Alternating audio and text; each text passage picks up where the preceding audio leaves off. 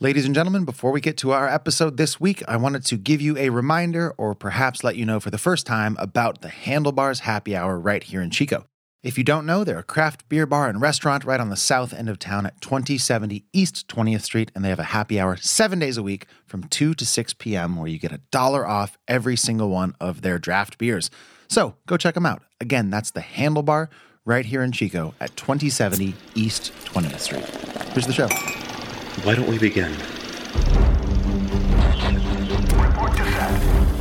Hey everyone, please. We hope you enjoy. Little bit one down. And action. This It's Fresh Hop Cinema. Hey, and welcome to Fresh Hop Cinema, a craft beer and film podcast and radio show based in Chico, California, where each and every week we tell you what you should and should not be watching and or drinking. My name is Max Minardi. Johnny Summers. What's up? This week on the show, we're giving you our thoughts on director Ari Aster's third feature film after the mainstream success of his previous two films, Hereditary and Midsommar, uh, both of which raised the bar for modern horror storytelling. Aster gives us something very different with Bo is Afraid. Uh, as genres go, it's nearly undefinable. Uh, maybe falls somewhere between very dark comedy and uh, an exercise in both the audience's and the protagonist's ability to withstand an anxiety ridden world of Bad Dream Logic. The film stars Joaquin Phoenix and opened in wide release this past weekend. But before we get to that, Johnny, tell these people what we're drinking. Yeah, beers this week. We are drinking Come Appropriately from Nightmare Brewing, uh, Phantom Brewery near Long Island, by way of S&S produce right here in Chico on Mangrove. Uh, beer number one is called Glasgow Smile. It's a fruited goza that is fif- 6.7%. Uh, and beer number two is a big old chewy stout called Ma- Matricide. Uh, clocks in at 15.1%. So heavy hitting coming up later in the show. If you're listening on KZFR 90.1 FM, we hope you're having a terrific Thursday evening. Tonight is the last Thursday you'll be hearing our buttery voices on KZFR. Forever? No, that's because we're moving over to the weekend. From next week on, you can catch us on Saturday afternoons from 4 to 5 p.m. That's right, a full hour of this absolute gold. So, for the last time, today, you're only going to be hearing the first 30 minutes of our show, which includes our first beer review and the spoiler free portion of our discussion of Bo is Afraid. But if you are so inclined to listen to the show in its entirety, which includes spoilers for Bo, a second beer review, and the always entertaining Hot and Bothered, Johnny will tell you what to do. Man, I can't believe they get us for a whole hour Isn't that wild? on the radio. Lucky- at lucky least- listeners. That's at least fifty percent more. That's great. That's insane. Uh, you're gonna go search for Fresh Hop Cinema Podcast on Spotify, SoundCloud, Stitcher, Apple Podcasts, wherever you download the podcasts to listen to. We release new episodes every Friday morning at 7 a.m. And we've been doing that since way back in 2016. If you like me or the show, go Or leave me. us- or Max, I guess. Come on. too. He's here. Uh, leave us a five star rating on Apple Podcasts. Not less than a five star though. We don't accept those. Uh, let us know you did. You don't want to brag about that Mm-hmm. because it makes you at least thirty five You're percent into cooler. percents today. Yeah, it makes Okay. sense. Uh, so do that. And to hang out with us on social media, you're going to search Fresh Hop Cinema on Twitter, Instagram, Letterboxd, or Untapped, or just head over to our old website, freshhopcinema.com. This stuff doesn't happen for free. We are very, very grateful each and every week to all of our patrons on Patreon who give um, between a dollar and ten dollars per episode to help us keep the show running. It helps us buy beers for the show. It helps us go to movies. It helps us put on fun events like some stuff I'll tell you about here in a second. Um, if you want to know more about this, go to Patreon.com/slash Fresh Hop Cinema. We put out fun bonus content. One of these days, hopefully this week, we're going to put out our review that was supposed to pair with Renfield of uh, 1989's Vampire's Kiss starring Nick Cage. We also have our date for our May bar hang. We're getting into nice weather, so it seems more appropriate to be back into the kind of the swing of bar hangs. Um, and that's uh, May 20, what do you say, 6th possibly? 25th. 25th. Thank you. Um, that's a Thursday. If you want the details on that, you uh, check your Patreon if you're in Patreon, uh, or if you don't like logging into Patreon but you're in it, you can check the Facebook group that we have for Patreon. All of the details for our May bar hang will be there. Also, big shout out to Seb. Sebastian has a birthday this week, April 27th. So um, maybe, no, he's not hearing this on KZFR. So the day before, uh, yesterday, if you're listening to this episode, the day it drops. Happy birthday, Seb. Thanks for supporting us. Hope you're doing well and hope to see you in a few weeks at the bar hang. I think that's all the housekeeping, Johnny. Am I right? The house is clean, dude. Okay, then let's move into beers of the week. Johnny, you picked these out. Um, like you said, at SNS, uh, we, we themed our beers this week to go with our movie. Very appropriate. We'll get more into that as we get into our second beer for sure. But crack open the first one, my dude. And I think we should point out that we've done this beer one time before on the show, not just the brewery, but this particular beer. And we wanted to revisit it um, for a number of reasons that we might get into. But as you're pouring them, and if you wouldn't mind, sir, pour mine as well, would you describe to me maybe the can and what the beer looks like? Yeah, so we've got basically it's it's a head. Uh, all you see is the the cranial area of a person. There's skeleton hands inserting uh, skeletal fingers into eye sockets, peeling back eyelids, keeping the head in place. Horrible. And then you've got a very large knife inserted into the mouth, and it is applying what is known as the Glasgow smile. Yeah, it was like this thing that was done by street gangs um, back in back in Scotland, and that, that's you know that's what that's what would happen. It would think of like think of maybe the most insane version of of the Joker's backstory from Batman, and that's what you sort of get. And Nightmare Brewing is kind of um, you know, if you look on their website, you'll get the gist, but like very um, metal inspired. So all of their cans take these historical, Mm-hmm. they're pretty brutal, horrible acts of atrocity done to people. They reimagine them uh, as artwork, which I could do without personally, and then also make, in my recollection, pretty good beers inside the cans. And I always love doing this brewery just because of how uncomfortable the cans make you. Sure, I think that's um, cruel but fair. So let's let's get into this, man. Um, let's let's talk fruited gozes maybe in general. This one's not not a low ABV. You said six point seven percent. Um, do you want to read me the description from? Uh, I got this from Untapped. Yeah, f- uh, Glasgow Smile, Fruited Goza, 6.7. Soured on wild bilberries. Bilberries. Bilberry Uh, yeah, baggins. sure. grown in the Caledonian forest of, S- of the Scots pines. This is made up. I th- no, it's not. I This just thought is you'd really made up. enjoy reading it. Yeah. yeah. Uh, yeah.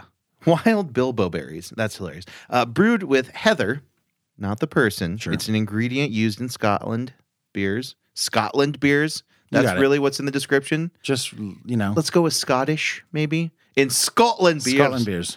uh, for 5,000 years. It's been used in Scottish beers. Can I just throw it out? What- what is- yeah, so it tastes. It's kind of like chamomile, like it's like a chamomile mint kind of thing with like a hint of lavender. Is how heather is described. It's like Okay. very tea, like very herbal tea kind of vibes, which would make sense as a mellowing agent for what could be a sort of tangy tart sour. In addition to that heather, which sounds delicious, we have lemon zest, black sea salt, because it wouldn't be metal if it wasn't black sea salt. sure. And then fermented with raspberries and blueberries. Uh, you're going to be getting maraschino sweet cherry, jammy raspberry, and lemon zest sharpness uh, with some aromatics on it. Bilberry skin and heather come across as a balancing, slight tannin earthiness.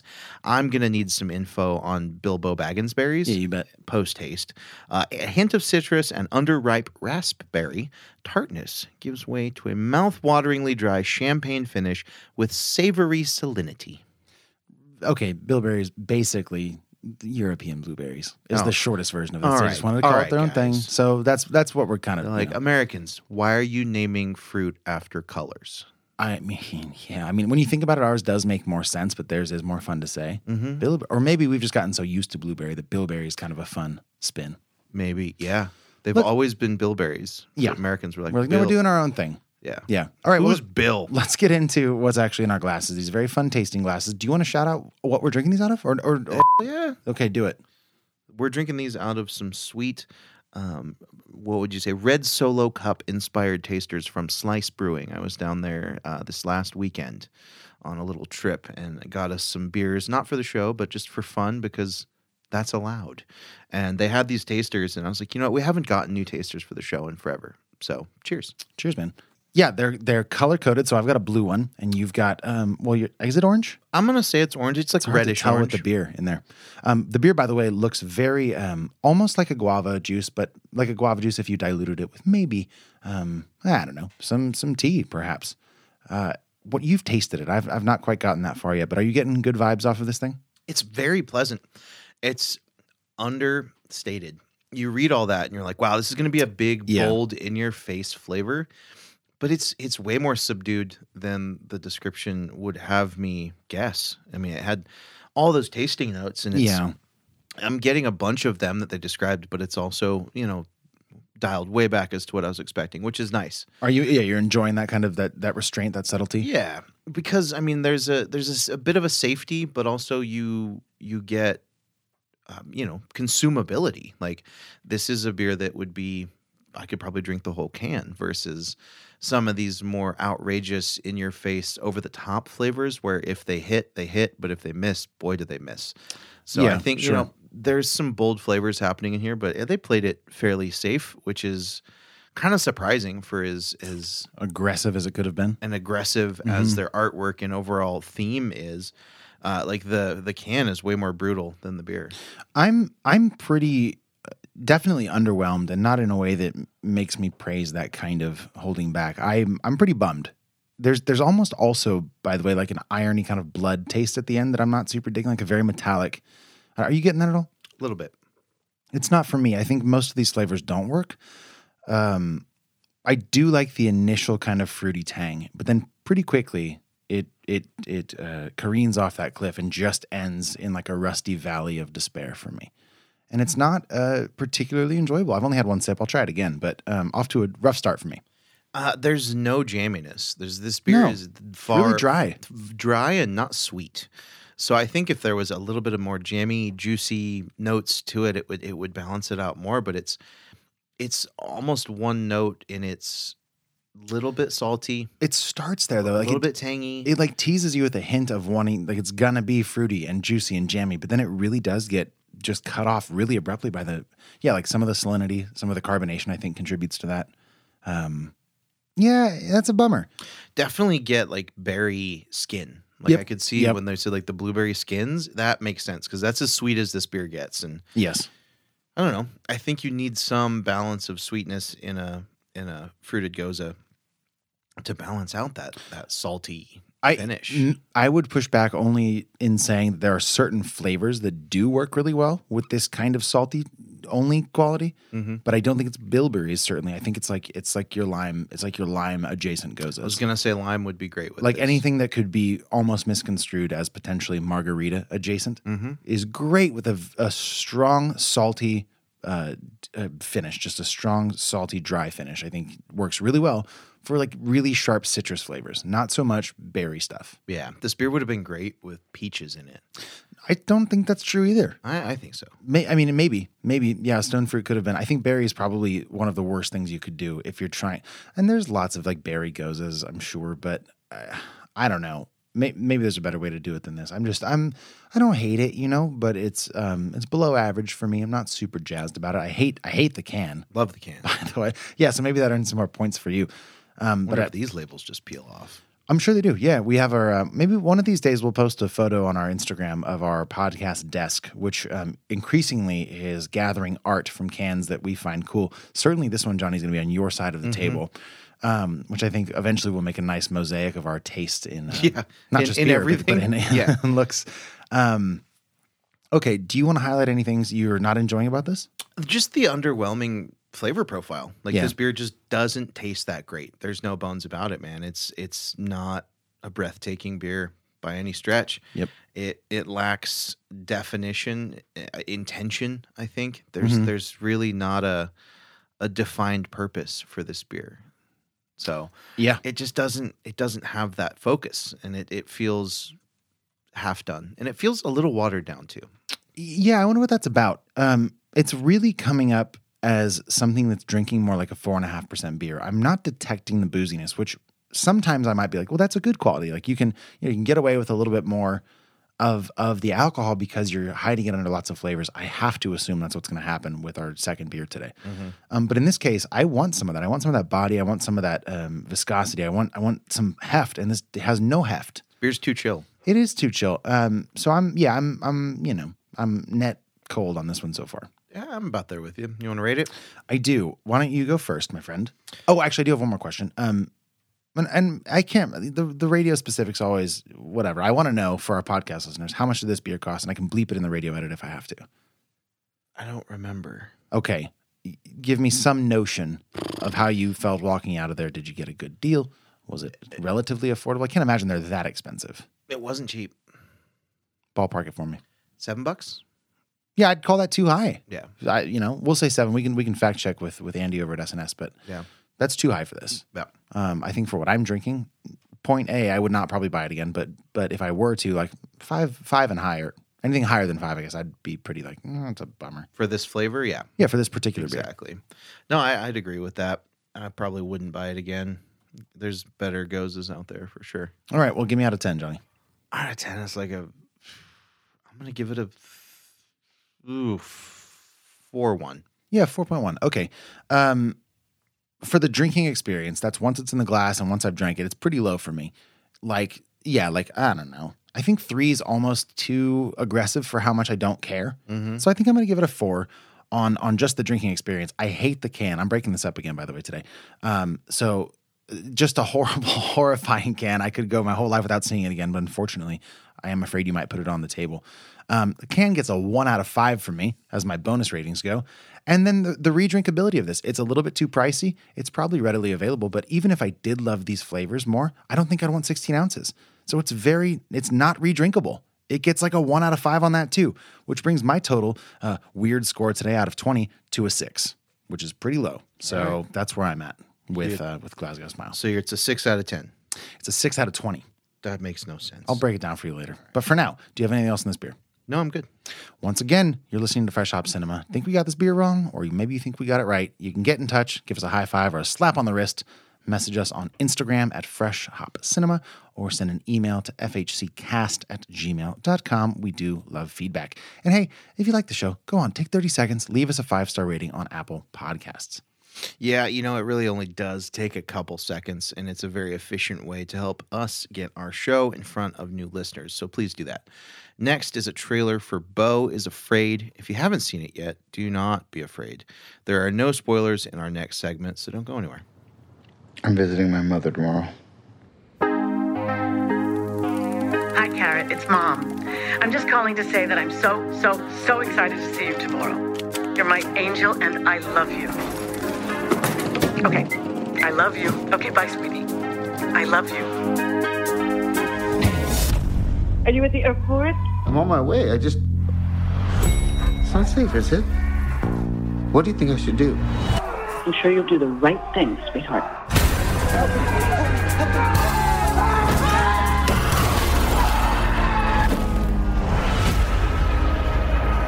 Welcome back. I hit you with my car.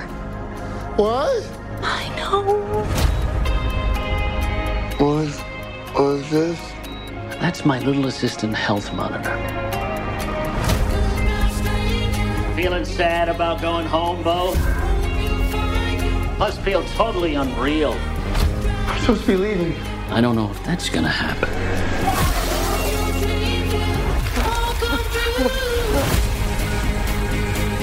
You will walk many miles. Dozens will become hundreds. Hundreds will become thousands. Your adventures will continue for years and years. I just need to get home. I know.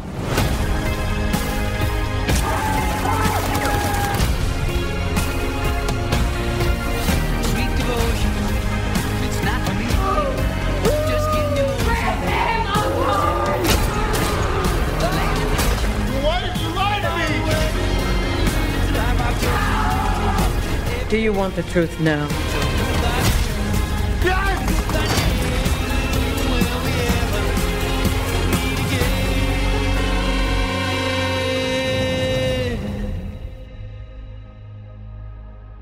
If you're just joining us, you're listening to Fresh Hop Cinema, a show about the worlds of craft beer and film. If you're listening on the radio waves of KZFR 90.1 FM, you're only going to be hearing the first half of our show on the radio today. But if you'd like to hear the whole thing, go subscribe to Fresh Hop Cinema on Apple Podcasts or wherever you get your podcasts. It'll be available to stream tomorrow morning at 7 a.m. So at the end of this, if you just can't get enough of old Max and Johnny, go have a listen. Bo, played by Joaquin Phoenix, is a clinically and chronically anxious man. Think Bill Murray and What About Bob without the revelatory sort of wisdom, living in a terrible neighborhood in New York. Bo has a trip planned to go back home to see his mother, and on the way out the door, his keys and his bags are stolen. And what follows is one man's journey through all sorts of fun shenanigans to make it back home in time for uh, his mom's funeral. I think that's okay. It's pretty early on in the movie this happens. Her head, uh, he has been told, has been crushed by a chandelier, and he has to make it back to bury her properly. None of this is actually funny and like the quote unquote guy has to get home and encounter silly pranks and goofs on the road kind of way.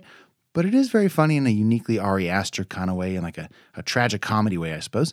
The same way that a, a man burning alive in the skin of a bear or a kid's head getting knocked off by a telephone pole is funny. So, like in an Ari Aster tragic comedy, shocking disbelief, absurdity kind of way. And I'm clearly oversimplifying things here. But at three hours long, and fit to bursting with like metaphors, social commentary, gags, horrors, poisonous spiders, plenty more. I just didn't know how else to kick off this conversation other than giving some kind of structure of the plot. And while I'm technically right here, I think simply discussing the plot is setting us up to some extent for the wrong kind of conversation. So let's start here instead. Ari Aster's previous films have been divisive amongst a lot of people. That said, Johnny, you and I have both loved them. Uh, Midsommar being one of your favorite films, I think, of the last 10 years, if not probably longer. That's a safe bet. Now, I loved Bo is Afraid. Johnny Summers, I know you didn't. Oh, God. So give, give me your initial thoughts and a rating. No, man. Did not love it at all. at all. Okay.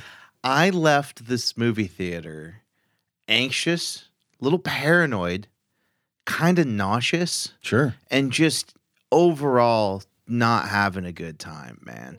Yeah. This movie was three hours of intentional induced anxiety. Yeah, it's like uncut gems. Yeah. But longer. I also hated. Did you? I did not enjoy Okay, watching good. that. I would watch Uncut Gems 100 times before I watched this again. Wow. Um, so you have this punishing experience for the viewer that uh, just was not enjoyable at any point during the extremely bloated three hours. Okay. Did I think to myself, this is enjoyable? This is a, a good movie. It is not enjoyable, but those aren't the same things you're I- saying. Nah, uh, this is where our ratings can be what they are Sure. because I don't think you have to enjoy it for it to be a good movie Okay. for the most part. Uh, was it good to look at? Sure. There was some cool camera stuff.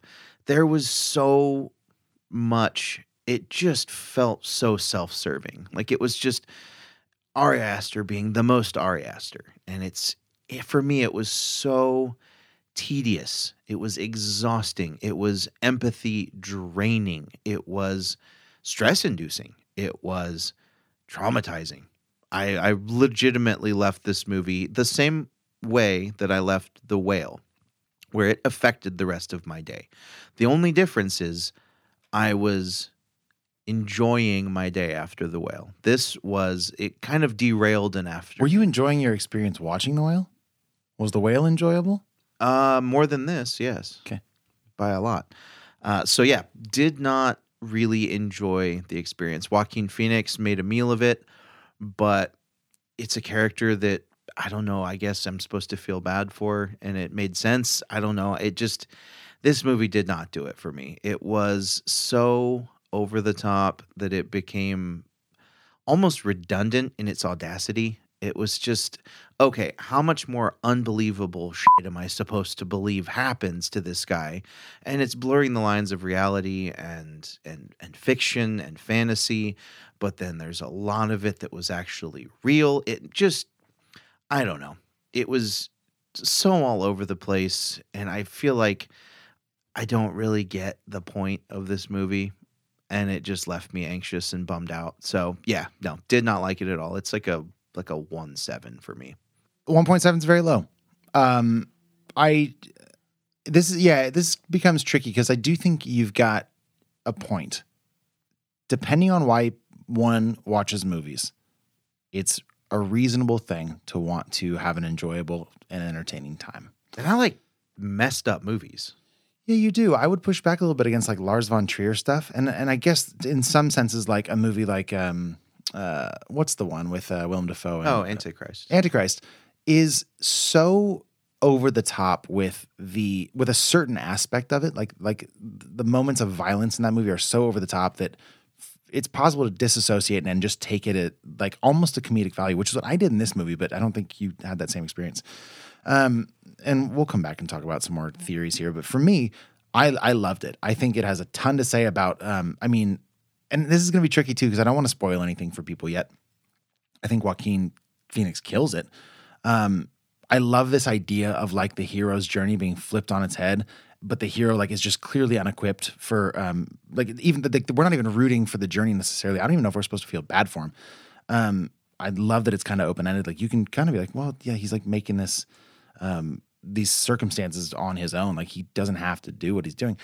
Um, I think the world building at play here is incredible. We can we can go back and forth and debate, though I think it's not the point um, of like what's real and what isn't, because the whole movie's from his perspective. It's a very unreliable narrator kind of movie.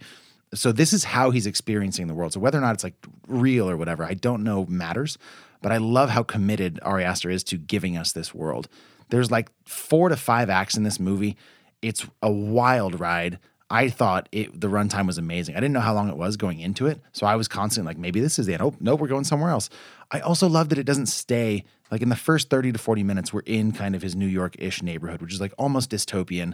There's like crime. almost sure. There's there's crime on the streets. There's like a loose brown um what's the spider recluse. Is it brown recluse? A loose recluse uh, in the apartment. There's some absurd things that happen. Like there's a police officer just watching somebody get murdered. There's a guy called like the birthday party stabby man that runs around naked and stabs people, and that's just part of the world. Now, whether or not that's actually how it is, or just how he perceives it, because of the way he views the world with his anxiety and his, uh, you know, he's on medication, and that brings a whole nother level. I just thought it was great, and then we didn't have to sit in that because then he moves, and like the whole movie shifts tone and then there's like a suburban thing and then there's like a part in the forest and then it's i i was in i thought it was so cool i can't wait to watch it again there's so many layers there's like easter eggs all over the movie i was catching little bits it's so dense there's an extended animated sequence that i actually think went a little bit too long but what a what a, what a fun idea to explore um, both uh, artistically as the filmmaker, but also narratively from the character's perspective. I thought it was great. Um, it's one of my favorite movies of the year so far. I'm That's super insane. into it. It's like a nine for me. That's insane. I love this so much. I don't understand why this movie was good. Uh, well, we can talk about it. I think a lot of that's going to get into like some deeper analytical stuff that the movie's about, which we probably shouldn't spoil for people that haven't seen it. Um, I really did love it though. I also think Nathan Lane showing up here is great, um, doing like um, an over enthusiastic dad thing. Mm-hmm. Um, there's, oh, man, I mean, most of the performances are fantastic.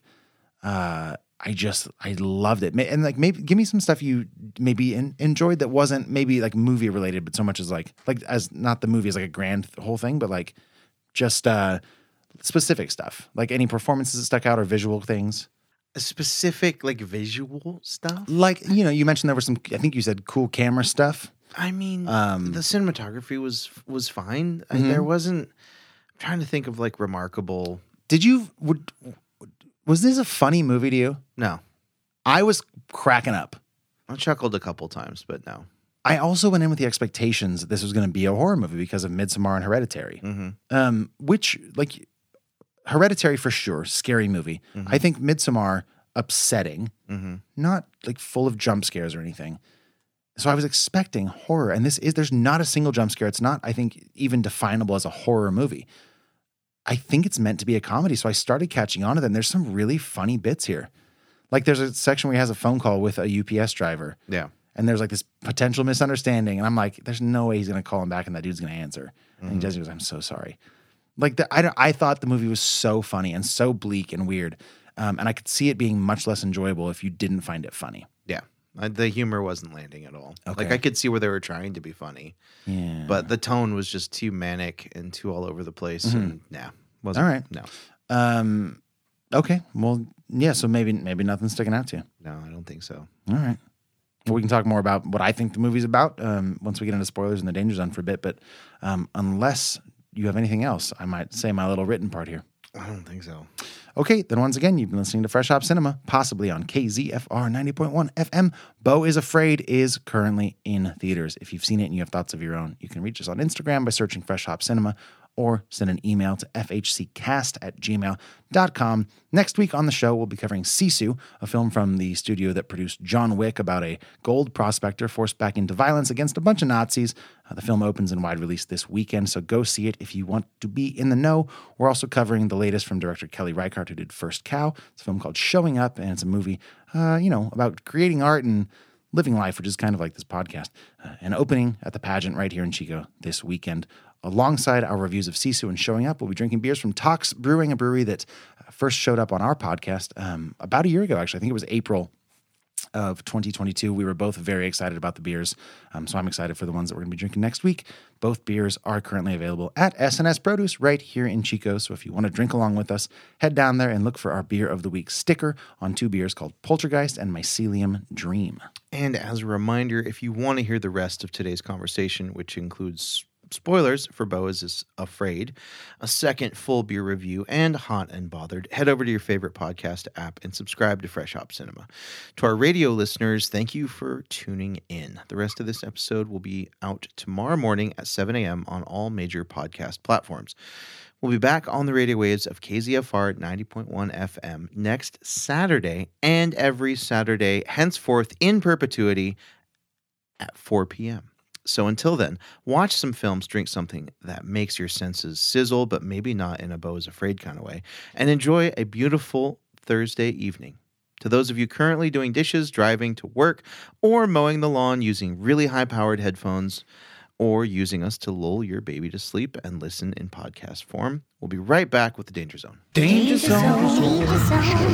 Danger Zone. Danger Zone. Danger Zone. Danger Zone. Okay, welcome to the Danger Zone.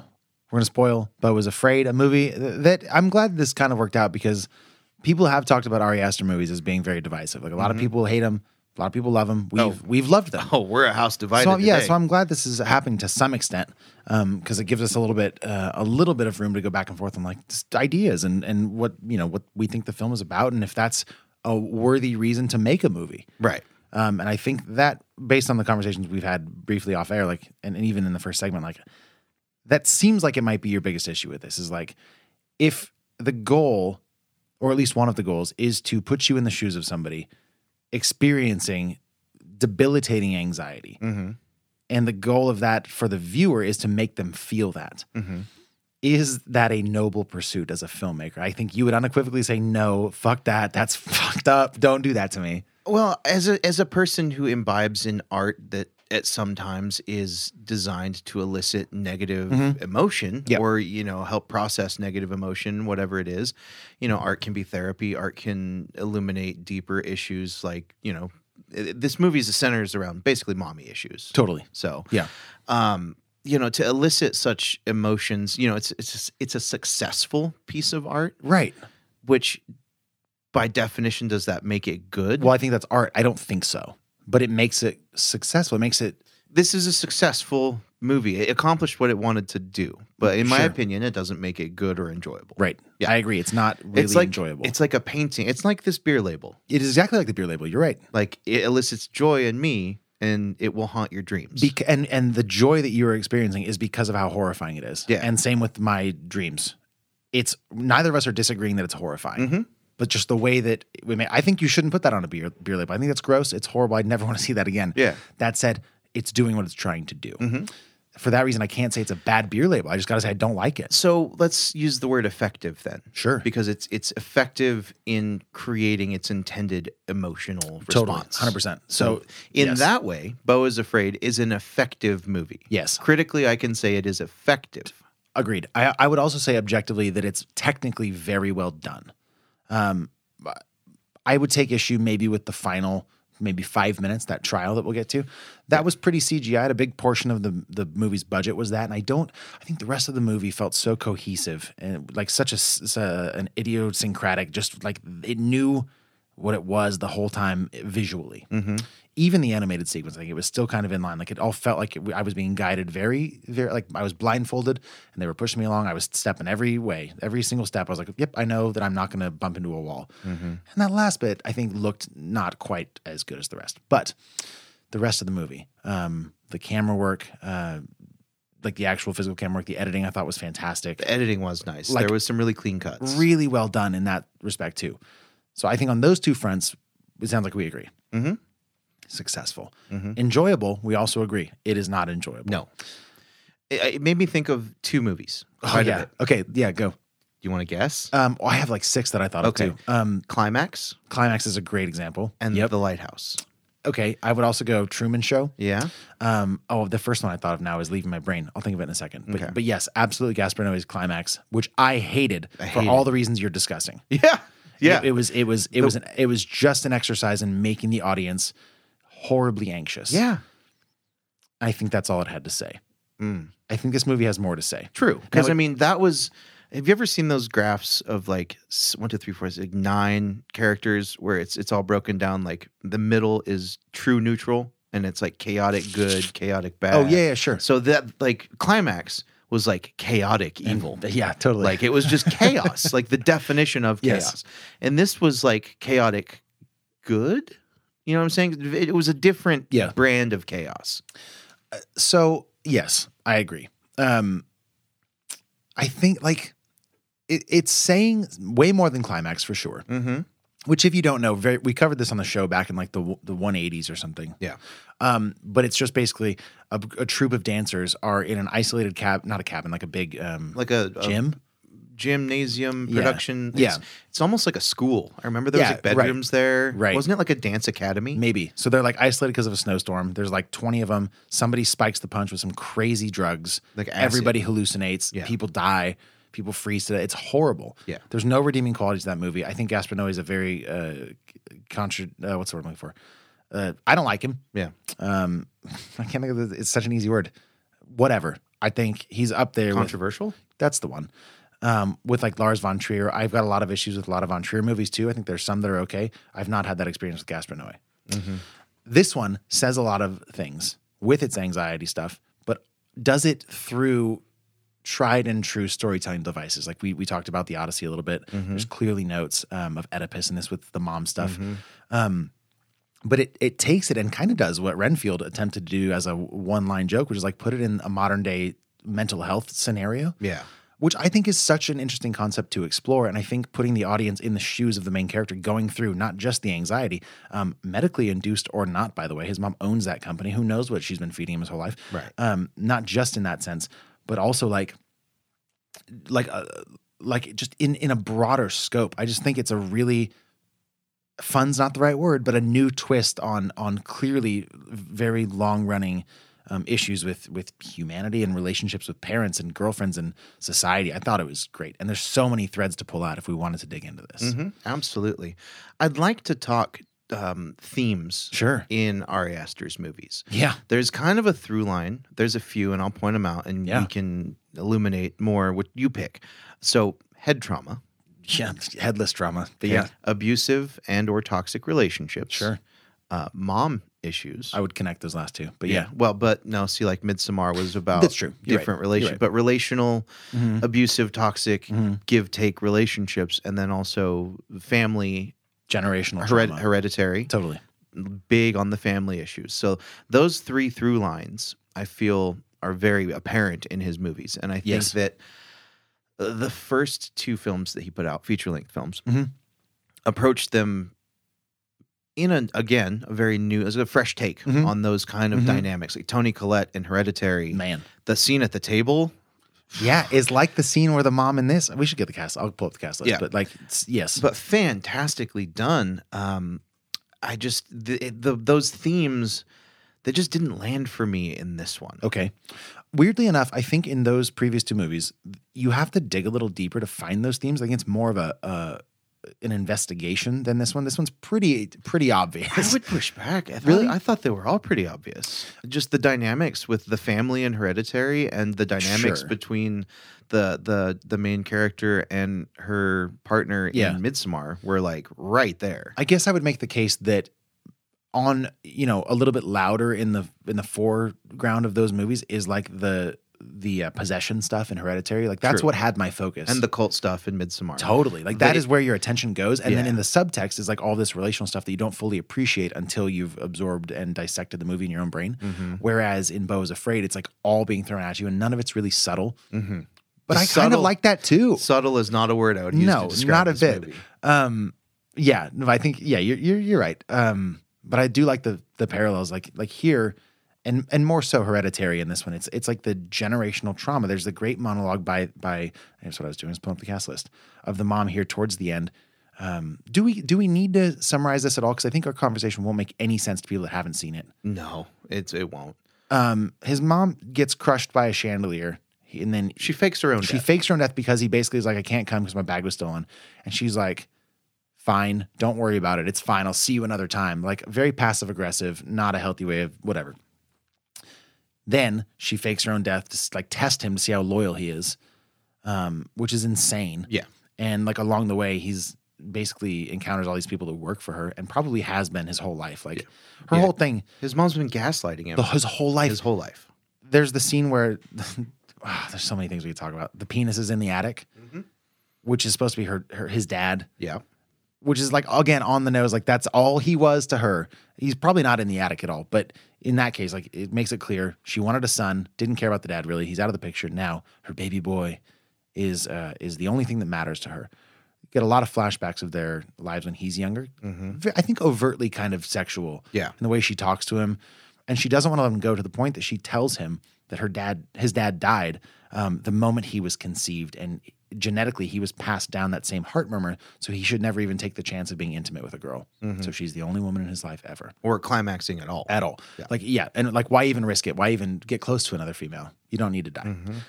Crazy. So she puts on this whole elaborate test, and then and then eventually he shows up um, to her uh, house, to his childhood home for her funeral.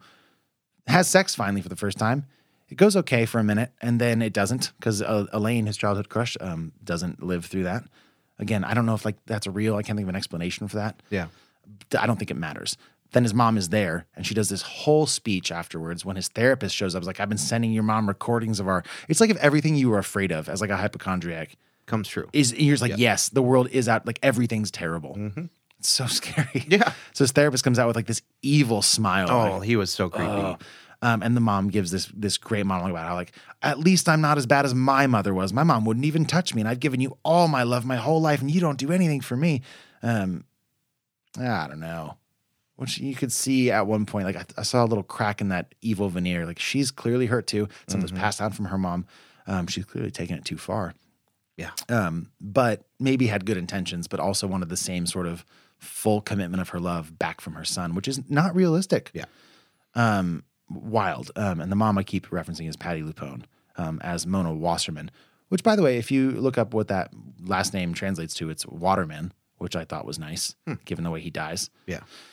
Um, they also live in Wasserton. That's the town. A lot of hyper, like hyper reality stuff here. Hmm. Yeah. Um, the end of the movie, he does die. He gets put on trial. He kills his mom, we think, then rows away in a little rowboat into the serenity of the night, and then ends up in the middle of this giant stadium of of a trial where like his mom and her lawyer are accusing him of basically like being not a, good, good son, person, That- yeah. like not even person, son. Yeah. and he's essentially being tried for his life. And his defense lawyer is like a cry. You can't even hear him. That was a Yeah. nice touch too. Like it's man. Um, the movie kind of ends like it begins with him, you know, coming out of the womb, which I thought was a weird way to start the movie, but now it makes sense. It's like the only time he was ever even a little bit at peace is, and then she doesn't even like that. She's like, why isn't he crying? Whack him. And then from then on, he was crying until he died, Yeah. which is, I thought, nice. Like it was when he rose out, or not rose, but he's got the boat. He goes Yeah. into like the big cave, which kind of looked like a womb, anyways. Mm-hmm. Um, so I thought the uh, the symmetry there was pretty nice. Yeah. It was so on the nose and abstract at the same time. Yeah, like you get the message. Yeah. But like getting there is so wild Yeah. and so trippy and weird. I said what the fuck in the theater to myself so many times. Yeah. Which you could do because you were alone. There were three there were two other people. Oh, and they- actually one guy was like right here. He was like two rows in front of me and a few seats down. And I swear at one point we both said what the fuck at the same time and like chuckled. It was wild. It was oh man, I don't know. There's just so much going on in this movie. And I tend to some days have a pretty overactive brain. So sometimes this kind of movie hits me just right, and sometimes like this was way too much. Um, but I, I saw this about two days ago, and I've been thinking about it nonstop. There's just so much going on. I, again, Walking Phoenix kills it. Um, I thought seeing Amy Ryan, yeah, thought seeing Amy Ryan, aka Holly Flax, was fun in this role too. Um, I am unclear because clearly uh, Nathan Lane's character, the dad, um, G- Roger, Roger's his name, Mhm. like worked for Mona, the mom, They all did. right? But but Grace, Amy Ryan's character, seemed a little bit less on board with this crazy mom love test. Where She Yeah. Mm-hmm. was like, Lewis was like, "Don't incriminate yourself. Like, flip to this channel." But they hit him with the car. Why do you think they hit him with the car? It was all planned. Hitting him with the car, but that could have That's how killed they, him. that's how Why- they got him back to their house. But why would the mom want him to be hit by a car? I think maybe it, w- they were like, because they're the food truck, right? They're like they were serving or soup to like the Mm-hmm. Yeah, homeless people. right outside his house. right. So like, they're forever. they're watching him. I'm on board with that. And I think what happened is he gets attacked by Stabby McStab Boy uh, in the side and then the hands. By the way, very Jesus like. Not Mhm. sure if we can read into that. I bet we can.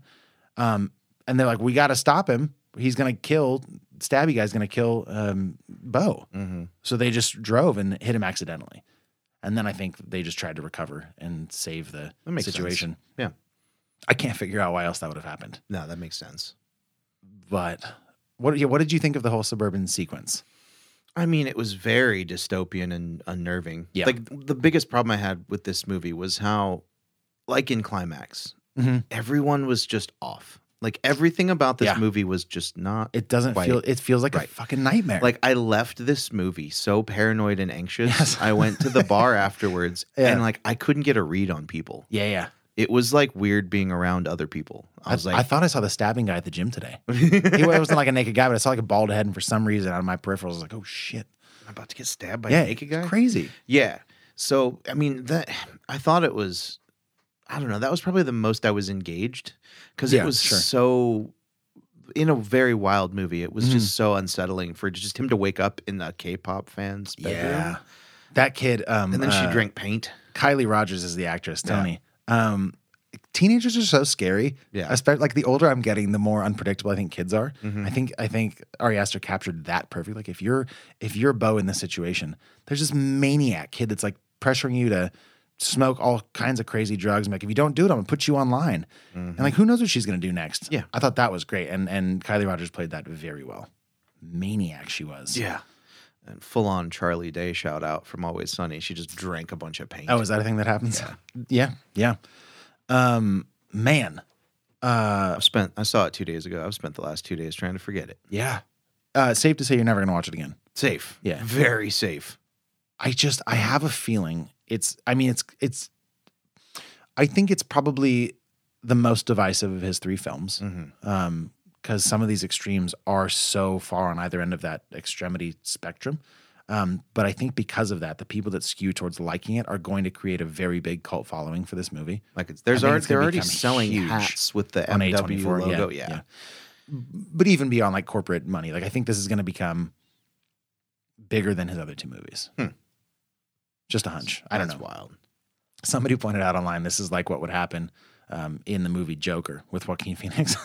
um, j- like if we just kept watching and it wasn't, uh, and it was like funnier and darker and weirder. Like, this could easily be that that's that world. Yeah, Um, I mean, I could talk about this for a long time. I don't really have anything that I need to talk about. I loved it. I'm so stoked on this movie. I think it's great. I think you could have cut out the whole middle hour. Uh, what do you you mean time wise? Yeah, Just the like the whole middle act, is that the suburban thing? the forest thing. Oh, the forest thing. Yeah, man, I love the forest thing too. When the freaking guy shows up, um, uh, what's his name? Uh, was it Jeeves? Jeeves. Yeah, the like ex-military PTSD guy Mm-hmm. shows up and just kills the people. Realize how insane we sound talking about this movie if you've never seen it. I know, you Then gotta- she drank paint. It's crazy. It's a crazy movie. Like Fucking so much happens. Um, I think you can't lose the forest thing because you need that animation thing. You need like him to. He, I like that he kind of lives his own tiny hero's journey in his head, watching the thing. Yeah. And in that version, he does. I mean, he doesn't like in his own wildest fantasy. He doesn't do great. He still fails. He like still fails. Yeah. Um, and I loved how it tied back together. It reminded me of the other movie that I can't think of. Um, whatever. But like, yeah, he's like experiencing the movie in his head, and then there's people. Like, there's the guy who's like, I worked. You know, like I knew your dad or your mom or whatever. And he thinks it's his dad, but it's probably not. knows? And that guy blows up, so we never find out. Yep. Immediately blows up. Just oh man. See this movie at your own risk. That's that's my takeaway. I think that's fair. Yeah, it's it's gonna vary so much from person to person. I'm not a yeah. It didn't hit me right. Mm-hmm. Okay, what did you make of the attic reveal? Also a callback to Hereditary and Addicts. Mhm. I think it also had a fold down ladder. If I'm not So mistaken. Oh, he's supposedly had a twin brother. Was that the vibe? or has he been in the attic the whole time? I don't know. I don't think it's that. Well, who was that then? It was either his dad or his brother. well, it was supposed to be his brother and his dad. The dad was the penis. Yeah. I thought maybe it could have been both, but I do think you're right. Why do you think he had a twin brother? because in his dream he had a brother, and his That's so brother funny, got 'cause- taken to the attic. I so just saw that dream as like him disassociating from his own body, watching from a bathtub, and having himself put in. But you're right. I think in I caught that in the eulogy video, the fake eulogy video. The dude reading is like she is. Um, she's remembered by her only her her sole surviving son. And then I was like, oh shit! Like, did he have a brother? Like, is that what that is? Right. And that totally could have been it, though. For some reason, that's less intriguing to me. I don't know why. And then yeah, the, the penis was the dad. Yeah, And then army dude rolls in, Jeeves rolls in, just through that. What a weird, what a weird movie, dude. why does the penis have claws? I don't know. Who cares? You know, it's great. Weird, Stabs him through the head. It's nuts. Yeah, Ugh. Yeah, I gotta, I gotta watch it again. It's, I can't wait. if I do, it'll be at home. Sure. But man, it gave me such bad anxiety. Yeah, it's so stressful. don't I have anxiety anyway, and I, it did not help. I like that his. Um, we found out that the place he's living, the apartment, um, was also owned by the MW company. Like it was built. Like it was on Mm-hmm. As the like a wall. rehab facility, or whatever, and it was attached like a sex, like a peep show, Yeah. called um, Erectus Ejectus. yeah. and was great. that there the whole time just to And they just- constantly tempt him? I don't know, dude. 'Cause Probably. he's never supposed to nut, and he's got these huge balls. I again, like that's a great example of like what is way too obvious. Like, Mm-hmm. of course, that's what it is. Like, not that that would happen to you. Probably, I don't think there's any that's never happened. But still, like, what a funny visual, on the nose cue. Yeah, Why was the guy up above his bathtub? Why was he sitting there? We're just a weird dude. When I think about it though, if I put myself in that bathtub, I'm like, you know what would be my worst fear right now? If a dude was just above me, sweating, sweating. into my eyes. And like that's horrible. yeah, I would be afraid of that. Oh, and there's a spider on the guy. it's okay. Then they're rolling in the bathtub. Yeah. Crazy movie. So so so weird. Yeah. Uh, well, let's let's end this conversation with one more thing you and I can both agree on, which is I think we could probably both use another beer. That sounds great. All right, let's dig a stat out of the freezer. Not the freezer, the cellar, whatever we're calling it.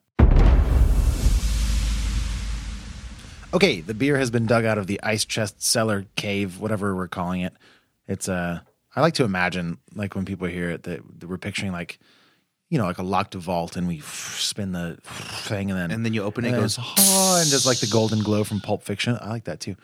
Uh, and then we have all of our beers, but yeah, you know what? That is what it is. 100%. Okay, so we've locked the vault, uh, and now we're back with beer number two, um, which is going to be a nice light way to finish out our day here. Yeah, easy drinking. Yeah, Matricide from Nightmare Brewing. Yeah. Which, if you don't know, is the word man, that's great. for murdering One's mother. one's mother. Can I say one more thing since we just brought up the movie that Ari Aster called his movie like a Jewish Lord of the Rings, which I thought was just a wonderful way because like Lord of the Rings is a classic hero's Really? journey. Yeah, he and because his mom's Mona is like is Jewish, uh, and there's been a lot of similarities between like uh, particularly the pressures of like Jewish mothers and sons. Oh my goodness. And I love that he called it a J- a Jewish Lord of the Rings. It's so good. okay. But yes. All right, matricide. matricide. It's an imperial stout that's 15.1% with toasted coconut, roasted almonds, Ecuadorian cacao, Damn. Madagascan vanilla, and lactose. Yeah.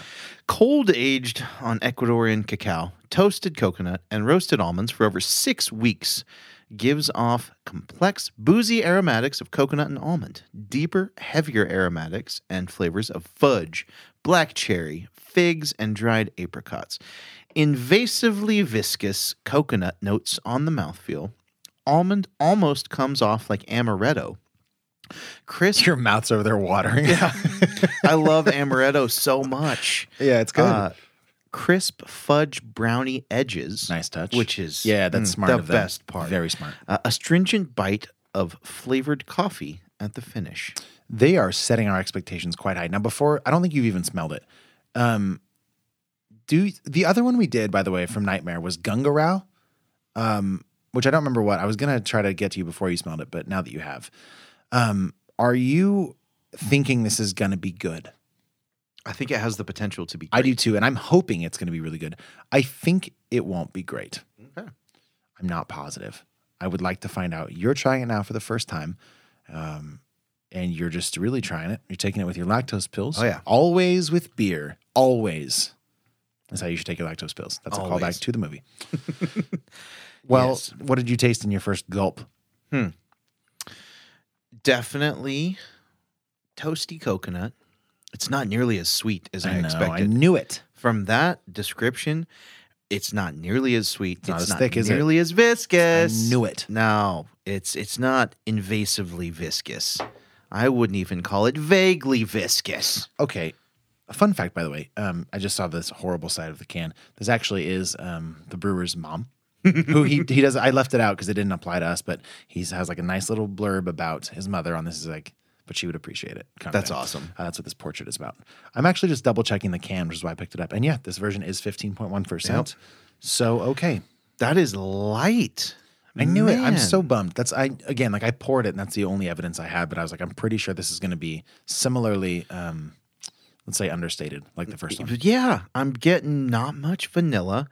Uh, I don't know why there's lactose in here. It's Mm-hmm. not adding anything to the mouthfeel in any way, shape, or form. If this needed lactose, I am fucking terrified of how thin it was before they put it in. Y'all bet. Dude, It smells pretty good. I've just smelled it for the first time. really predominantly, I'm just getting coffee. Uh, there's there's not a ton of vanilla. Mm, I mean, coconut and almonds, when combined, kind of blend into an amalgam of like an almond joy. Yes. So getting like uh, kind of coffee almond joy vibes from this, but like not in a, a texturally pleasing way. I'm going to have to, I know you're only having a little, but you got to pour yourself a little more because I'm going to have you do the thing that I was about to do. And also, I got sort of even more disheartened by your description. So when I tasted it, it was actually more than what I had expected. Okay. But plug your nose. And after you drink it and swallow, exhale while unplugging your nose on the mouth. Exhale out of the mouth, let go of your nose. That's where I get the vanilla. Are you getting that? Like right in the back of the throat, the tail end. There's like a nice bit of vanilla extract. Tiny bit. I The I- tiniest bit. It jumped to me. I'm gonna try it again, but I like this. I like this um, more than I initially thought, and definitely more than I did after just hearing your description. yeah. I'm okay with it so far. It's way too thin for a 15% stout. See, but this is one of those times where I'm like, it's hiding 15. percent Like, come on, where's it? Where's it going? It's true. A lot of beers that try and do that just get rely Syrup. on thicky, thick, thick. And after last week's episode with Rar Brewing, Mm-hmm. I am kind of excited to not have a beer super thick because boy, did that haunt my dreams. Dude, I've had some traumatic shit happen to me. We did. it's been a Rar. long week, dude. We did RAR. Yes. We did Bo is Afraid. I know. And now Those- we're doing a beer from Nightmare Brewing. Can't get the taste out of those two things out of my mouth. I know. Um, That fucking gravy beer. that was rough. That was that was.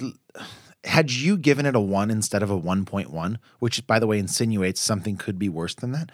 Had we both given it ones, it would have been the worst beer we've ever done on the show.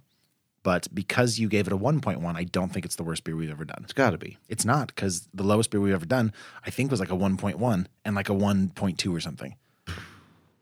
So now mathematically, it's not the worst beer, which is crazy because factually it absolutely was. that beer should be burned at the stake. Yeah. But this beer shouldn't. No, this beer, yeah. um, I nice, definitely nice. don't hate it. I it's it's approachable, man. It's like a really mellow 15% stout. Mhm. Yes. It's not hot, which I was anticipating. Once I realized how thin it was, I was Yes. thinking, okay, where's the heat? There's not, It doesn't really come. it's not there. It drinks like a 7% stout.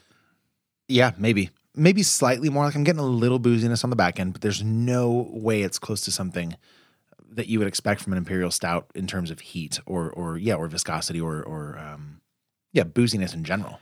I think honestly reading the description on this kind of um, Through you. it it set expectations and then those weren't fulfilled, so I'm disappointed automatically. Yes. If you would have just said, "Here's a 15% Yeah. coffee stout," Yes. because predominantly on the flavor and particularly the finish, Yep. tons of coffee. Lots of So, coffee. Yep. 15% coffee stout. This is a fucking win Yes. right? But then you tell me it's got the coconut, you tell me it's got the almonds, you tell me it's going to taste like amaretto, which is hot, hot fire. You're telling me I'm about to have a beer that tastes like the Di Now, Di Serono? Come on. which I fucks with. Yeah, Di Serono's And then great. it doesn't. Bro, put a shot of Di Serono in this. I will drink it all and just take yours and drink that too, right? Yeah, I get that. But it doesn't have that. There's nary a peep of coconut. No. I I can maybe I can maybe be a little bit generous towards almond. If you didn't read Sure. that it had coconut, would you ever guess it? Not no, not nary a peep. Nary a peep. Um, vanilla for sure. Now I've I've become solidified in that. There's vanilla on the end. There's coffee for sure. There's fudge, absolutely. There's no, you know, I kind of want more of like a like a like a toasted, um, roasty caramel thing going, and I don't have that. So because of that, which which in my drinking experience it usually kind of bolsters the front half of the drinking experience. You get kind of that the big bread caramel kind of roastiness. Mm-hmm. And then that dam gives way to the more, the more, I keep want to say succulent. What am I, uh, maybe I do mean succulent. Uh, No, I mean decadent. Decadent. Either way, the more decadent dessert notes. I was just picturing tiny little plants. I know. um, and this doesn't have that front bolstering. No, it needs like a punch. It needs a punch It- through. that's my one thing. And it's a pretty subjective critique, but fuck that. I We've think- tried like 800 beers. Well, I just think I mean subjective when it comes to people's palates. Mm. Some people might enjoy that, but I know for a fact you and I do want that punch, and this doesn't have it, which is not again objectively bad, but I just think it's lacking some X factor. yeah, dude, at this point in the game with all the beers we've tried, you got to be memorable. Be memorable. I'm okay with peop with beers that aren't, you know, but if you're gonna get a high score, you have to be memorable. Sure, If you want to excel to greatness, if you want to get over I'm that, gonna make it into the top of the you Mm. compendium. want to get over that eight, That eight, mark, yeah, you gotta get, yeah, you gotta beat the eight. you got to be memorable. And this beer is delicious. Okay, I'm going to say that. It's delicious. delicious. It's a I enjoy very this good beer, beer. quite Yep. a bit. What's special about this beer is how sneaky the ABV is. It's Yes. nothing in the flavor. No. It's nothing in the texture. It's nothing mind blowing on my palate that's going to make me go buy this again immediately. It's a beer that I can drink one of, enjoy thoroughly, Yep. have a pleasant drinking experience. It's not too thick. You're not going to get burned out. I could drink the whole 16 ounce can, no problem. This is Uh, Absolutely. a very Yes. approachable quantity of beer. But that is where the uniqueness and the excitement ends for me. Okay. It's it's a really approachable 16 ounce can of I will say a coffee stout. And that's Yeah. that's where my excitement stops. Sure. Um, I know your score. I'm almost positive. No, I'm not. I'm pretty sure. I'm pretty sure that I know what you're gonna rate it. Six six. That's uh, that's what I was gonna say. What were you I gonna was gonna guess? say seven point nine. Oh no, God no. Um, since we're off of you're sticking with six point six. Yeah. Okay. Since we're off of the radio waves, I'm not quite as pressed for time. I would now like to take the opportunity because we've done 300 episodes of this thing, and I feel entitled to this. I'm gonna explain my new rating system. Jesus Christ. and Here I we like go. it. So I think out of 10 is great, but that really only factors into our drinking. So I also factor in like the vibe, which is basically the can and what the beer looks like. And I also want to factor in the redrinkability Okay. slash, which it was includes like buying it again. That's like price, that's um qu- uh, the quantity of ounces, and that's also like the accessibility. How redrinkable is it? Could I go get it again if I wanted to? Could I afford to drink it? Do I even want the whole can? Those are my three categories. Ten out of ten is is my. I've got ten options for what we've always done. Those are still my ten points, and I'm adding five points on either other category, so twenty total. Does that make sense? For you. Great. I hate this can again. I do not like this can. The vibes are wrong. These are bad vibes. Mm-hmm. The vibe is So wrong. that's that's my first category. It's out of five. The vibes. Now it looks like a stout. I want more head. I want it to be a little more viscous. I don't like the way this beer looks. It doesn't look particularly enticing. It's bad vibes all around. It does look like a stout. It's not a disgusting color, so I'm giving it two out of five on the vibes. Not a great score. The drinking experience. I enjoy this beer. It's not amazing, like you're saying. I think to get above an eight, you have to be really good. For me, it is an eight. It can't be higher. My next is a nine. My next below is a seven. It's certainly not a seven.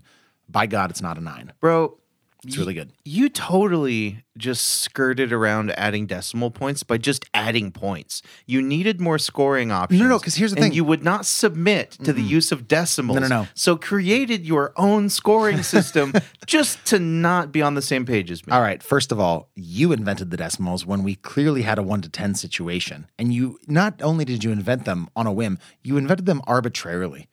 Sometimes a 4.6 is the same as a 4.1. You just want to be fancy with decimals. So I think it's okay if I do this because I can't lump in the vibes and the redrinkability in the drinking experience. It's a separate factor.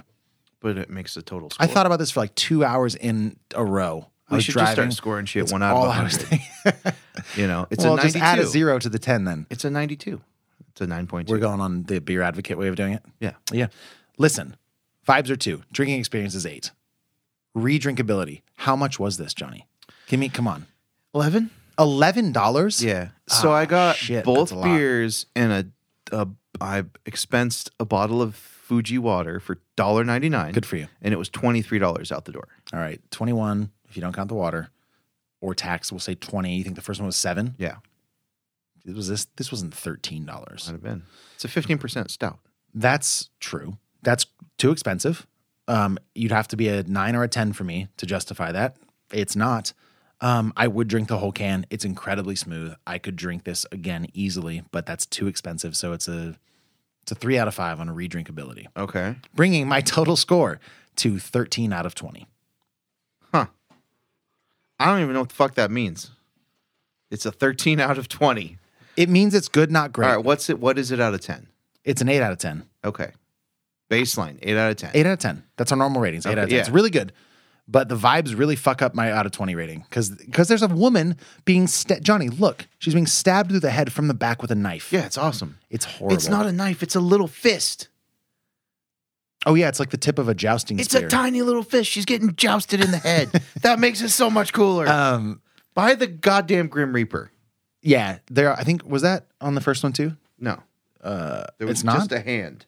okay. But there's a scythe. it's the Grim Reaper. That's the thing. Yeah.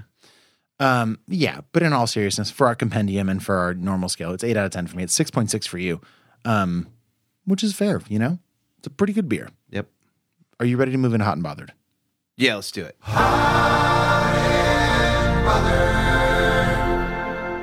right, welcome to Hot and Bothered. Johnny has a laundry list, so we'll start with you. I, I don't even I can't tell if this is hot or bothered, dude. Can you rephrase that to be less triggery for people? Um, My God, okay. what here. is yeah, like? Just you know, rephrase it maybe uh, slash write it so I can put it in the description and not you know get flagged by every podcast ever. You Does that didn't change make- anything. Yeah, I did. Oh, it hasn't updated on mine then. Fucking allergies. Oh, sure. That sucks. Been doing you kind of dirty. Dude, so bad. I woke up this morning in my house, all the windows closed, face uh itching. Just yeah. throat just Do you take allergy pills on the all regular? every day. You wouldn't sometimes Allegra boy? twice a day. I am a, a lor- loratadine. What's loratadine? It's Claritin. Budget. It's Claritin. Yeah. Okay. You should try Allegra. I've tried them all. Claritin's the only one that touches it. You do the Mm-hmm. non-drowsy or the drowsy? No, I'm Okay. drowsy. You should. Good. Good. yeah. no, I want the. Just- but sometimes I'll just chase tired it with all the Benadryl and maybe Sure. six or seven beers. sure. Sure. Sure. Just kidding. Don't mix pills and beer. Don't do that. No. Um, Always with water. Exactly. At least eight ounces. The uh the allergies, dude, it's been wild. I have people I go into accounts for work and their eyes are just dripping. Yeah. And it's just miserable. Yeah. Like everyone just has the worst cold right now, but it's Yep. just allergies. You know how sad and bad it is, dude? I left my window open in my house the other day because it was like beautiful. You fool. no, it wasn't it wasn't me. I was okay. Oh. Trip. Oh, your cat. My cat has allergies. He was sitting in the That's window nice. because he loves it. I call it kitty TV, right? So I open the window and he's just sitting there with his nose against the screen. Yeah. Can you imagine? Because because like cats think, and yours go like see outside, but like a lot of cats that live in apartments, like they think that apartment is the, The world. Yeah. Yeah. And then you open a window, like what? It must be a television. Yeah, Maybe that's the problem with us. Maybe when we see a TV, we think it's TV, but it's actually another universe. exactly. I'm just spitballing here. It might be. Okay. I hope it is. But, anyways, he Yeah. was sitting there with his little nose against the screen. And I come home from work and he's just, Oh no. and I Yeah. walk over and he's just not moving from the screen and his little eyes leaking. It's so Yeah, sad. little I had- buddy. I had to give him a little face bath. So, allergies have definitely got me bothered. Yeah, I mean it's If yeah. you live in Chico or Northern California, it's rough. We've We- had so much rain. we haven't timestamped this episode yet, so if people listen in the future, we're talking like the end of April in Northern California, which is like you know we have we've had a pretty like wet, cold winter, yeah. and like just like we're hitting ninety degrees, ninety five this weekend, so like you know trees are blossoming. Mm-hmm. It's a rough time of year for us up here. Oh, it's bad. There's some people in like Southern California or like, you know, the Midwest listening. There's like, what? What? Yeah, wh- What was What? that accent? What? and also in an unnamed territory in England. What? exactly. Yeah, yeah. So, anyways, that's that's what's got me uh, bothered. Do you want Okay. to know what's got me hot? yes, please. I watched a documentary Mm-hmm. about a portly little Scottish fella. Oh, yeah. That's all they play in the UK, is who you're about to say. By the way, I was just there. Yeah? That's all they play on the radio. So I watched a documentary on Netflix called Lewis Capaldi: How I'm Feeling Now. Sure. I watched this Sunday. No, I watched it. I think after Bo. I needed like Yeah. a, a Yeah, yeah. cleanse, and I was just scrolling through Netflix. I started to watch Beef, which I'm Oh, I gonna- just started that too. gonna follow up. That's A24's Netflix show with Stephen Ewan and um uh Ali Wong. Ali Wong. Yeah. Yeah. Um, and we'll we'll talk about that after we both watch it because I Deal. feel like it's gonna be very good. exactly like we did with House of the Dragon and White Orchid. Is that what it's called? White Lotus. White Lotus and also The Last of Us. We're gonna do a recap of Yeah. this also. and also uh, blue Velvet. velvet. No, that's not right. Royal Blue. uh, What are you talking What about? is the movie that we were supposed to, to review? We never did. True Romance? True Romance For Britney? Exactly. Shout out to Brittany. Yeah, we're totally gonna. do It's that. coming. Yeah. Um So, anyways, I Right. was just scrolling, and I I was not in the mood to pay attention to Beef because I want to watch that fairly critically. same. Uh, and I came across this documentary. It was in like my recommended, and it was just called "How I'm Feeling Now," Louis Capaldi. And I was like, "Who is this portly little fella that I'm seeing?" Eh, Yep. Because, for context, I had no idea who this guy was. Did you know it once you heard the song? Yeah, Yeah. Also, that voice shouldn't come out of that dude. I know. It makes no sense. He also has a crazy lisp and also Tourette's. yeah, which he found out in the documentary. They were filming the documentary and on camera he found out he had Tourette's. Um, yeah, that No- can't not be right. not on camera. Okay. He- it was all right. So let me Sure, sorry. Back, let's Go ahead. back it up. I had no idea who this guy is. I watched the the Netflix trailer.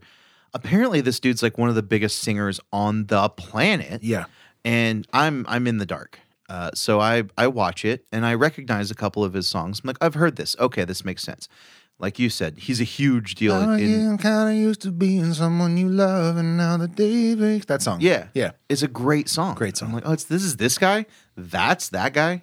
He Right. does not look aesthetically like a pop star, which No. is great. I love him. Yep.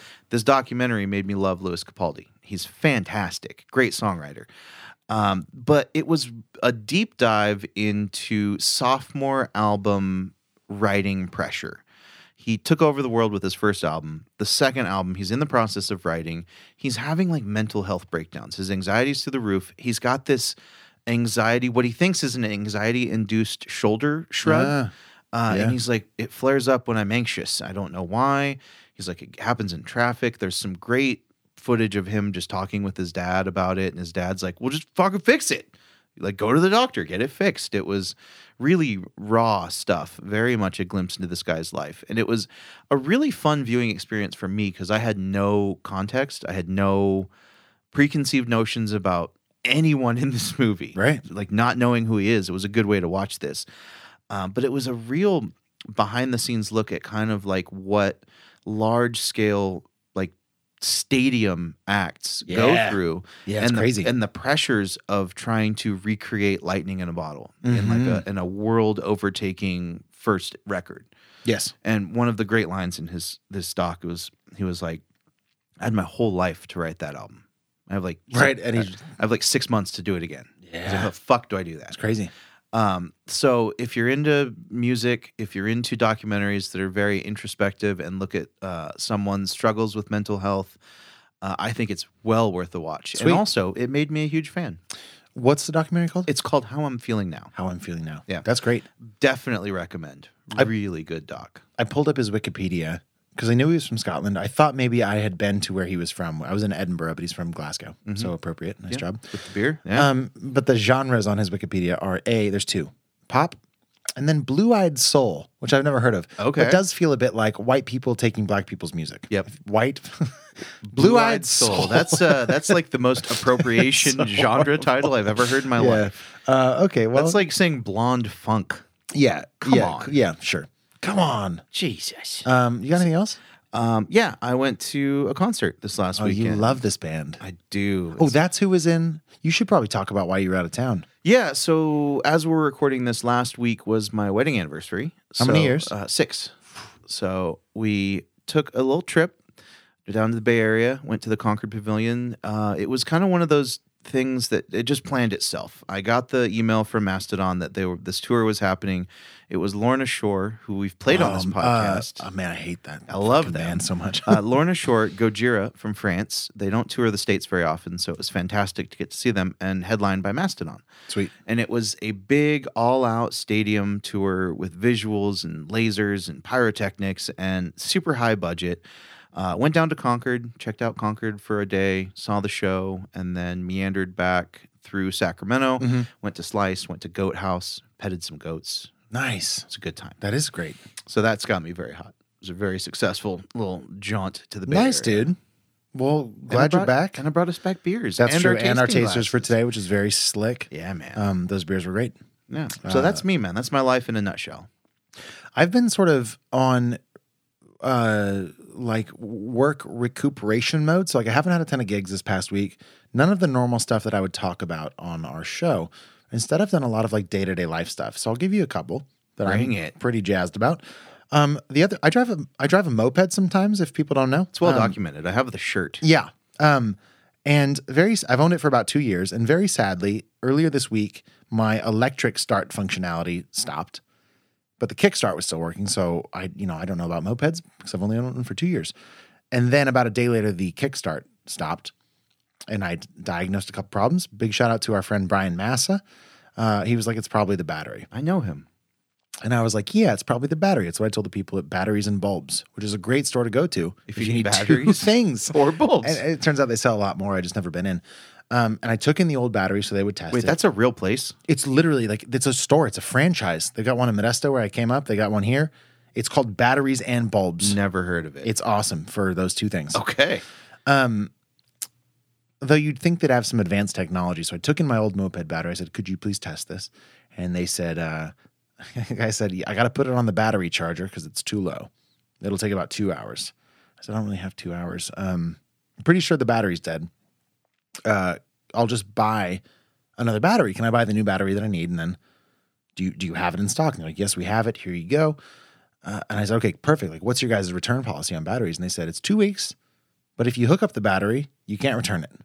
I was like, it sort of defeats the purpose I was going for. And it was like 70 bucks, 80 bucks maybe. And I was like, I'm pretty sure it's the battery. My friend Brian told me. And then lo and behold, it worked. So I fixed it, which is pretty cool. Nice. I've done that to the moped now. I've fixed, uh, I've replaced the spark plug. I've done a few things to the moped. Do mopeds have alternators? I was just talking about this. I don't know. My old van died because the alternator went on. I didn't want to fix it, That's such an easy fix. but the van was at the end of its life. It was just like, you know, it was like the AC and then the transmission, and then it's like now it's the alternator. So yeah, at some point you got to call it. Mm-hmm. Yeah. Um, I don't know if mopeds do. But You'll- there's you'll only so find much- out if yeah, I your new guess so. battery dies in like a week. Right. So so that was one thing I did. I also reorganized my bedroom. Okay. I and it was one of those things where like I shifted the position of most of the major furniture. I don't I don't have a huge room, You fucked with your shway. but I have a decent sized room. So I've got like you know I've got, like a queen size bed in there. I've got um, a big cabinet uh, that holds my pants mostly where the magic happens. in the cabinet. Yeah. Yeah. Not the bed. Um, got like a desk in there, a trunk that belonged to my grandpa who passed away recently, um, which has like spare blankets and like a revolver he gave me and like a knife and all my watches. Sweet. Um, I moved the cat litter box out of my room, which if you haven't tried that, by all means. Why the breed fuck was the it in your room in the first I didn't want place? to. It's a long story, but I thought that was I would keep it insulated. Not the not the feces, of course, but Well, obviously, that too. um, I don't know. I moved in and I didn't want to with Rob. Like I didn't want to like let's put it in the kitchen. You know, I was like, I'll keep it in Obviously. every all of Gray's stuff was in my bedroom at first. Gotcha. Um, and very parasitically, I've been moving it out bit by bit, and it seems to be going okay. Taking over. Yeah. Um, so then I also installed a motion detector light in my closet because I have a shoe rack hanging on my closet door. So the door's always open, but the light switch is behind the door. Mm. Really hard to turn on. So I got these motion detectors that just when I walk in the closet, it lights up. You don't gotta lie to kick it, dude. You gotta fear of monsters in your closet. and that. Um, and I got some like macrame hangers on the wall for my hats, like my wide brimmed hats. Um, and then I was looking on Facebook Marketplace for bedside tables. I thought that's what would complete this. I'm getting rid of the tall cabinet where the magic happens. And I found these two that are 24 inches long each or wide. And it, I measured, and it would give me about a half an inch. If I put them both in, half an inch of play with the bedside, bed, bedside table. So I bought them. Nice. I, I messaged the lady. I was like, "Hey, are these? You're asking a lot. You're asking like two hundred dollars. These real wood? Can I get? Can I get them for like one twenty five? And she was like, "Yes, I'm pretty sure they're real wood. I'll give it to you for one fifty. I said, "All right, fair enough." Got there. They are not real wood, but I am conflict avoidant, so I said, "All right, here's your one fifty. Thank you so much." and then I put them in the bedroom, and they barely fit as I uh, measured they would. Are they like white mid mod? They are dark mid mod, okay. um, IKEA style. Okay. Particle board, I imagine. Uh, try an American classic. They got two drawers. Looks like three, but the bottom one's big. Not all my pants fit in there, so I've made a mistake in that sense. But my room feels zenner than ever. And that's what I've been doing this week. You just got to get less pants. I have a lot of pants. Yeah. Uh-huh. And I like them. So that's that's the most um, uninteresting personal stuff I think I've ever shared on Hot and Bothered. I loved it. I was so here for here it. we are. I'm also really excited because I've been invited on a date. Oh, I think that's fun. the last thing I'm going to say. Nice. It's tonight. Oh shit! that was me, and it's with you. Yeah. Um, I don't know the logistics. Can we mention it? Of course. Okay, so um, there's this business owner who grew up in Chico, moved to Sac to start a place called a Coin Op, which is a barcade and then LaSalle's went out of business slash was bought out by the same guy, and they're doing a soft opening tonight. Johnny's go. How do you even? Why are you going to this? Friends and family, bro. Of who? The guy. Okay, well, Grayson. He, yeah, Grayson yeah. invited me. Well, Johnny invited me. He said, "You want to be my plus one?" I said, "Absolutely, I do." Yep. Um, so in a couple minutes here, Johnny's going to leave and do something else. Do you want to shout that out? We're going to trivia with Nick Land at the Diamond Hotel. I'm not doing that part. I'm going to stay here and make some dinner and, and clean up in here and maybe do an edit or two, and then I'm going to meet you at that soft opening around eight o'clock. That's right. So We're going to go pretty, play some skee ball. We're just having a little guys' night out. We're going to have a cocktail. It's going to be so fun. We're play some Mortal Kombat. They got Mortal Kombat. They got fucking Street Fighter 2. That business is going to be so successful. I've talked for years about starting a barcade in this damn town. It needs it. But the startup costs of that sort of thing are just so much. One might say prohibitive. You might. I would. I was prohibited. Yep. Anyways, that's my day. Do you have anything else for today's episode, Johnny? This was fun. Uh, I enjoyed talking about that movie more than I thought I would. Uh, Me too. You bring it out of me, Max. Thanks, buddy. As usual, the show wouldn't be what it is without the support of Bailey Minardi, in addition to everyone else on Patreon. If you sad sacks haven't had a chance yet to check out the Handlebars Happy Hour, do so. Save a couple bucks, uh, drink some tasty beers at that establishment. Again, it's seven days a week, uh, 2 to 6 p.m. Listen to the ad at the top if you don't remember the details. My name is Max Minardi. I'm Johnny Summers. Thanks again for joining us. Remember, drink some tasty beverages with people that you enjoy, not people you don't. Uh, watch watch something that makes you happy. Maybe it's Bo is afraid. Resolve your mother issues. Ah, whoa. Whoa. Or don't. Well, I don't know how much time you got. And don't trust your therapist because he might be recording. But at the end of the day, most importantly, just be good to each other. It's not that hard, and you'll feel better, I yep. guess, or you won't, but you yep. should. Either way, see you next week. Report to Seth. Hey, everyone, please. We hope you enjoy. Let's make this one count.